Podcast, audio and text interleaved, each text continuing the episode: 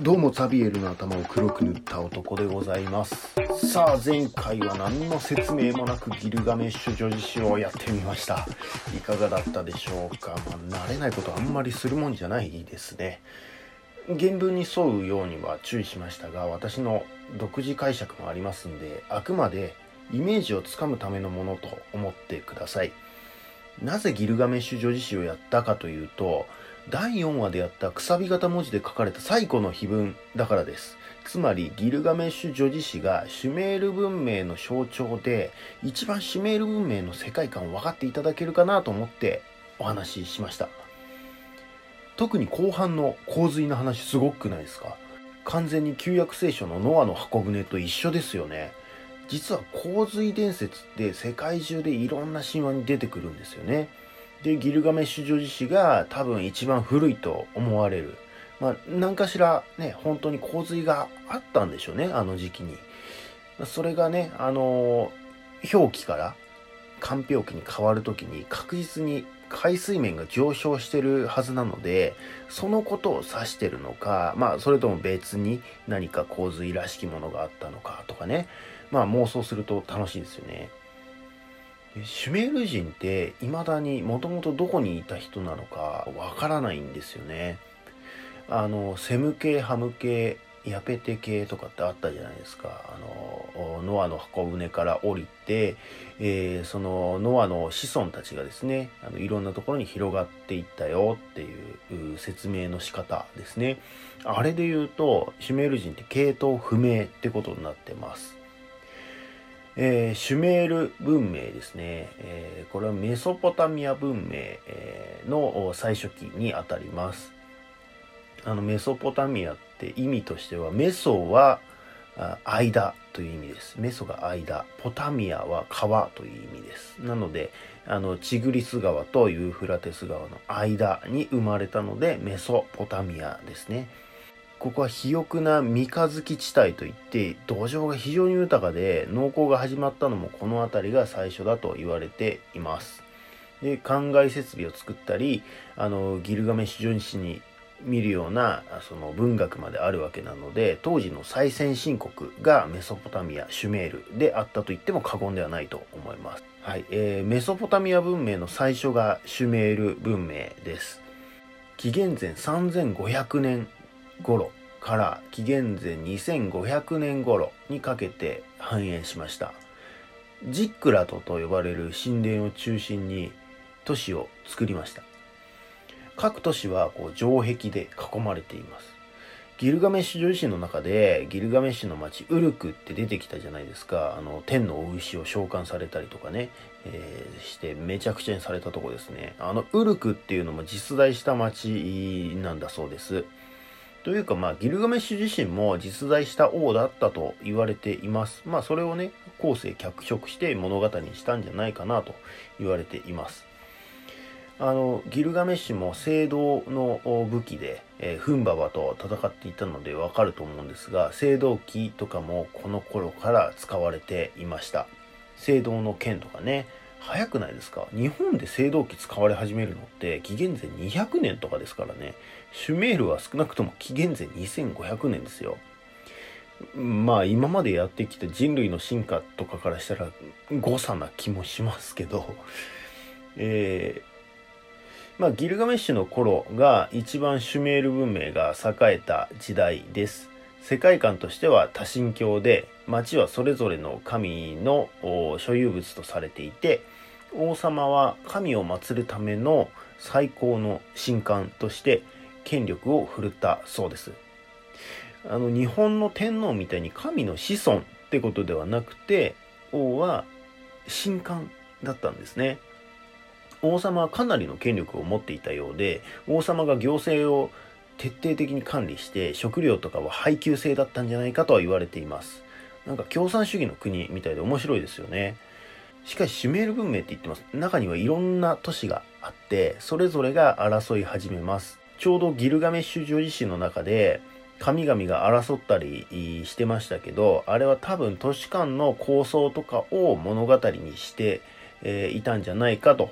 いうように言われています。都市の間で争っている隙をついて周辺から遊牧民とかね、あの山の民が侵入してきてガタガタになっていきます。やがて紀元前2300年頃には北方からアッカド人が侵入してきて征服されます。これ世界史のお決まりパターンです。あの大体農耕民族が定住して繁栄してしばらくすると遊牧民とかね他の民族が侵入してきて滅んで遊牧民や他民族がこう定住してあの農耕を始めて繁栄してしばらくすると遊牧民とか他の民族が侵入してくるっていうのをひたすら繰り返すという感じになります。これメソポタミアでも中国でもヨーロッパでも一緒です。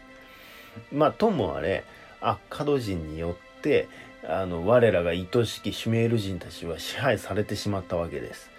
神々を祀っていたジックラトとかも壊されてしまいます。悪化道場を開いたのはサルゴン一世。シュメールは都市間同士でいがみ合って崩壊してしまったわけですが、このサルゴン一世は諸都市を初めて統一しました。なので全土の王とかって言われました。その後、悪化道長第4代の頃にはメソポタミア地域全体を支配して半島は最大となりました。だいぶ広がりましたよね。でもこの第4代が最後でアッカドは滅びます。原因はまたもや都市の構想と遊牧民の侵入。統一していたと思ったけど一気に大きくしすぎたんですかね。あの、アッカド文明は150年くらいで滅んでしまいます。さあ、アッカドの次の覇者は誰でしょうかなんと次は、我らがシュメールの復活です。しぶといシュメール人。アッカドが支配したメソポタミア全体を継承してジックラと再建したりとか法律を統一したりあの暦を作ったりね。あと度量衡を統一したりと一気に仕事します。すごいシュメール。しかし100年くらいで滅びます。原因は遊牧民の侵入。早くも3回目。えちょっと戻って、え、シュメール人が復活して定めた暦の話ですが退院暦ってやつですね。退院暦は月の満ち欠けで一月を決める。つまり新月から三日月になって上限の月になって満月になって下限の月になってまた新月になるまでを1ヶ月としました。まあこれはこれで分かりやすいですよね。あ三日月だから今日は3日だなとかね。そんな感じです。で月はあの地球の周りを29.530589日で回ります。それを一月として12ヶ月で1年とすると354.36707日で1年になるんですね。で、波数をこれうまく処理するために、一月が29日の月を6回と30日の月を6回とすることで1年を354日としました。でも太陽暦の365日よりも11日も短いじゃないですか。これだと季節が狂ってきてしまいますよね。10年も経てば110日もずれるので、カレンダーは4月なのにまだクソ寒いとかなっちゃうわけですよ。そこで調整するために、ウルー月っていうのを設けます。えー、3年で約1ヶ月ずれるんで、3年ごとに1年が13ヶ月の年を作るって感じです。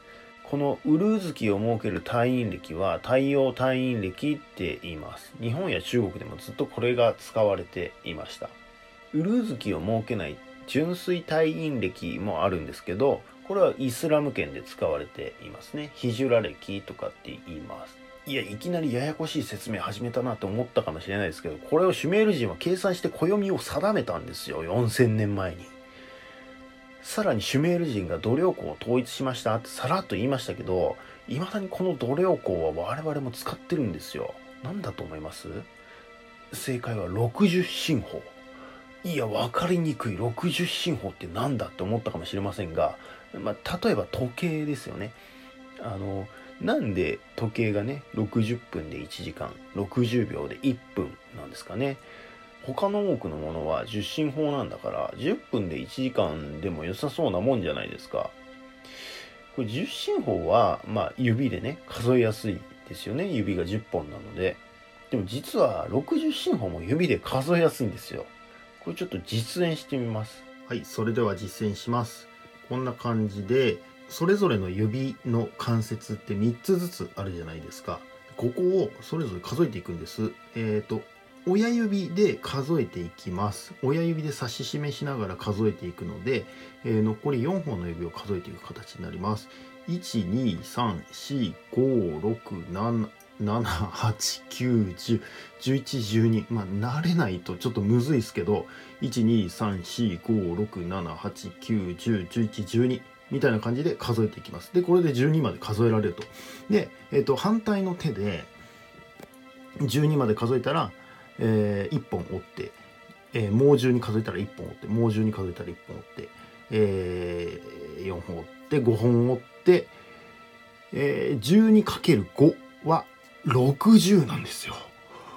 これで60っていう数字が出てくるということなんですね。はい、こんな感じで数えるとあの非常に数えやすいっていうのが有力な説みたいなんですがまあ単純に60って数字がいろんな数字の公約数で2とか3とか4とか5,6,10とか割り算しやすいんで使われているっていうのもあるみたいですね。はい、ちょっとシュメールに思いを馳せすぎましたが、そんなシュメールもついに紀元前2000年頃に滅んでしまいます。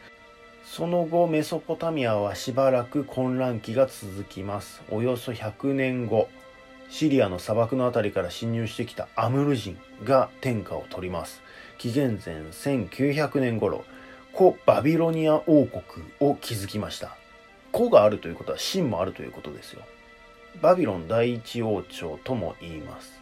アムル人、彼らは遊牧民族でしたが、シュメールの文化をしっかり受け継いで、くさび型文字とかね、取り入れていったんですよね。そして古バビロニア王国の最盛期は第6代目の王、かの有名な、誰もが聞いたことある、あの、ハンムラビ王。なんかやっとスター級の有名人出てきましたね。ギルガメッシュも有名ですけど、半分神話でしたからね。さあ、目には目を、歯には歯をで有名なハンムラビ法典ですが、要は誰かの目を傷つけたらお前の目もえぐってやるみたいな感じじゃないですか。厳しいですよね。なんで厳しくしたかというと、そうです。都市が氾濫しないようにですね。シュメールとかアッカドから学んでますよね。ハンムラビ王は対外的な戦争に勝利して周辺諸国も征服していったので統治するのも大変だったんでしょうね。ハンムラビ法典って刑法から民法まで様々なことが規定されてたんですよね。最低賃金とかも決まってたらしいです。ハムラビ王が紀元前1750年くらいまでですね。こっから結構歴史がダイナミックに動いていきます。今までは言ったらメソポタミアでこちょこちょやってただけじゃないですか。全然違う地方から異民族が侵入してきて、メソポタミアをかき回して、エジプトまで攻め込むっていう大暴れする奴らが現れます。メソポタミアとかエジプトとかね個別の地域がつながってオリエント世界を形成していくんですよね。まあ、次回先にエジプトやってからこの続きをやろうと思ってるんですけど少しだけ触れておくとヒッタイトという今のトルコ辺りから出てきた部族が馬に引かせた戦車っていうものと鉄器ですね鉄の武器というチート級の武器を持って周辺諸国を引っかき回してこの地域を混乱に陥れます。鉄は青銅に比べて硬いんで青銅の盾とか鎧を貫いたと言われてますね。実戦で鉄の武器を使い始めたのはヒッタイトが最初なんじゃないかと言われています。戦車はチャリオットとも言いますけど馬に引かせた馬車みたいなやつですね。あの馬車の上に人が乗って加速をつけて槍で攻撃するみたいな感じです。これも当時は恐ろしい力だったみたいですよ。当時はね、まだ馬に乗るっていう発想がなかったみたいなんですよね。まあ、普通に考えたらあんなね、人間の数倍もある獣に乗ろうとは思わないですよね。だから馬車を引かせる戦車っていうので戦うのが当時の合理的な判断だったんですね。ちなみに世界史の教科書にはヒッタイトが独占的に製鉄技術を持っていて門外不出の秘密兵器だったこれがヒッタイトが崩壊することで世界に伝播していったと書かれてるんですけど最近の研究ではこれにも異論が多く出てるみたいですね。いやエジプトでも普通にこの頃鉄器使ってたんですけどみたいな感じですね。まあちょっとこの辺わかんないですけどまあヒッタイトが鉄器を使ってたっていうのは事実みたいなのでえー、まあそうそういうので引っかき回していったよというようなことがこの後続いていきます。はい、ということで、まとめです。メソポタミア。シュメール、アッカド、シュメール、コ、バビロニア、ヒッタイトで崩壊。もう一回言っておきます。シュメール、アッカド、シュメール、コ、バビロニア、ヒッタイトで崩壊。以上、メソポタミア文明。すごいぞ、シュメール。でした。